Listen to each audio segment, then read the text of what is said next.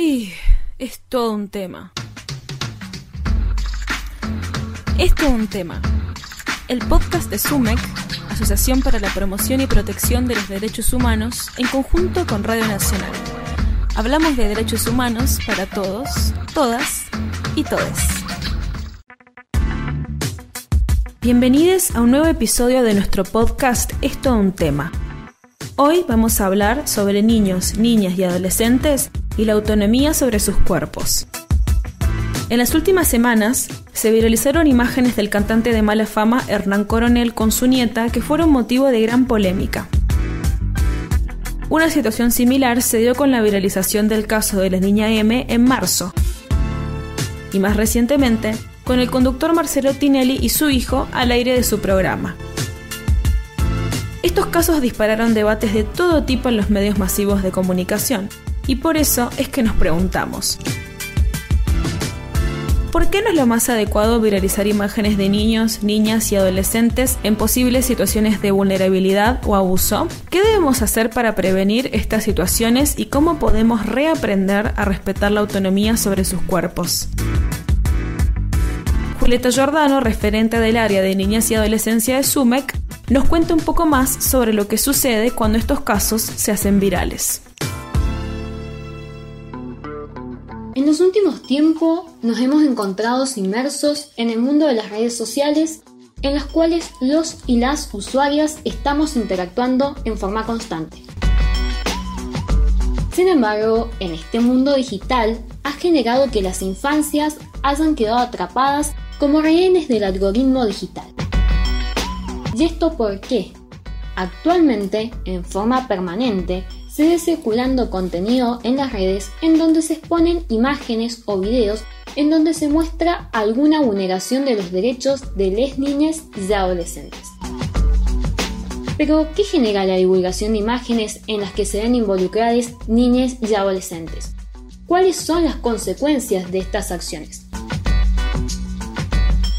Lejos de frenar el abuso que se está cometiendo contra ellas, con la divulgación, el me gusta, el compartir la publicación, lo único que generan estas acciones es aumentar el morbo público y sobre todo la exposición de las niñas a una constante revictimización, ya que vuelve a exponer las infancias una y otra vez a la situación abusiva que se muestra en esa publicación.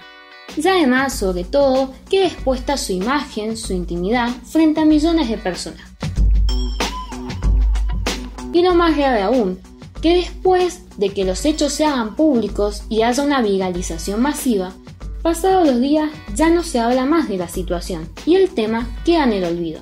Ya no se pregunta qué pasó con ese niño o adolescente.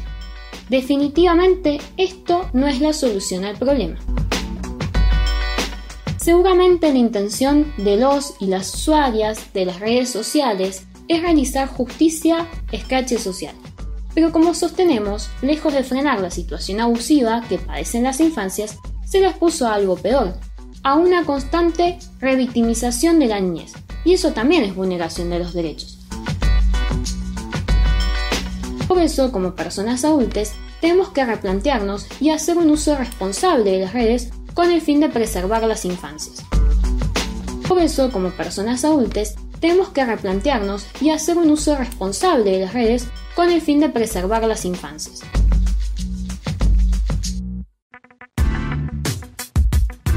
Pero ¿cómo podemos corregir prácticas como adultos y adultas que tenemos tan naturalizadas? Natalio de Oro, referente de niñas y adolescencia de SUMEC, nos dice. Luego de observar en las últimas semanas situaciones de tocamientos por parte de Hernán Coronel hacia su nieta, en un video que se viralizó a través de redes sociales, así como el que protagonizó Marcelo Tinelli junto a su hijo en su programa de televisión, debemos reflexionar al respecto. Los niños y niñas no deben ser obligados a besar a todas las personas con las cuales se vinculan los adultos y adultas, como tampoco recibir caricias, cosquillas o ser tocados por familiares o por amigos de sus padres, madres o personas a cargo de su cuidado si estos no quieren o no se sienten cómodos con estas personas. Frente a esto, queremos poner en valor el respeto al derecho a la integridad física, psíquica y sexual de niños, niñas y adolescentes. Algunas de estas prácticas son justificadas como actos de amor, aunque es necesario saber que como adultos tenemos la responsabilidad de educar a los niños y niñas en el respeto de su cuerpo y su privacidad, para que estos puedan distinguir situaciones de abuso y entender que no son situaciones normales. Es importante hablar del libre consentimiento de las infancias, entendiendo el grado de madurez según su edad y además debemos poder reconocer y dar lugar a los límites que ponen con sus gestos, escuchar cuáles son sus deseos e inquietudes.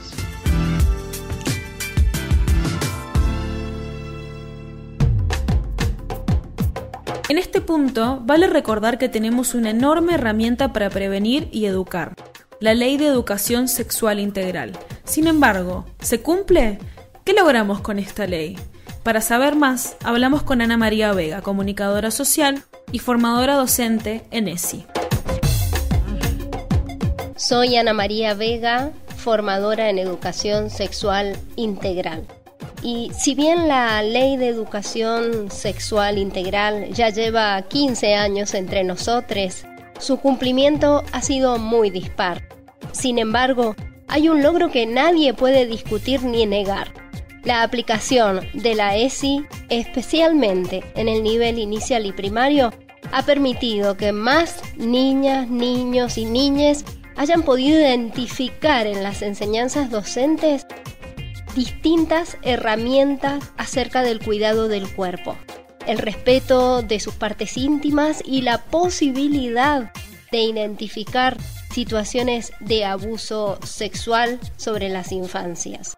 De hecho, la implementación de las guías de intervención que plantean el mecanismo de denuncia que deben ejecutar las escuelas ante la menor sospecha de abuso sexual hizo que las cifras en nuestra provincia se incrementaran en los últimos años.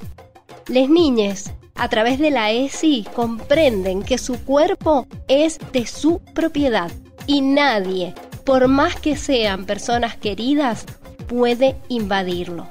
Tenemos que seguir profundizando en el concepto de consentimiento vinculado al deseo y a la autonomía. Conforme las niñas, niños y niñas van creciendo, está en su desarrollo psicosexual la necesidad de intimidad e independencia. Y los adultos referentes debemos aprender a escuchar esas demandas. Cuando no lo hacemos, vulneramos sus derechos. Solo con mirar sus rostros, cuando se toca su cuerpo, aunque no sean partes íntimas, podremos darnos cuenta de que se está avasallando su soberanía corporal. Esto es lo que yo puedo ver en los dos casos que estamos tratando. Niñas, niños cuyos cuerpos son objeto para las personas que los están vulnerando. La ESI hace que las niñas, niños, niñas sean sujetos de derecho no objetos de propiedad de una persona adulta.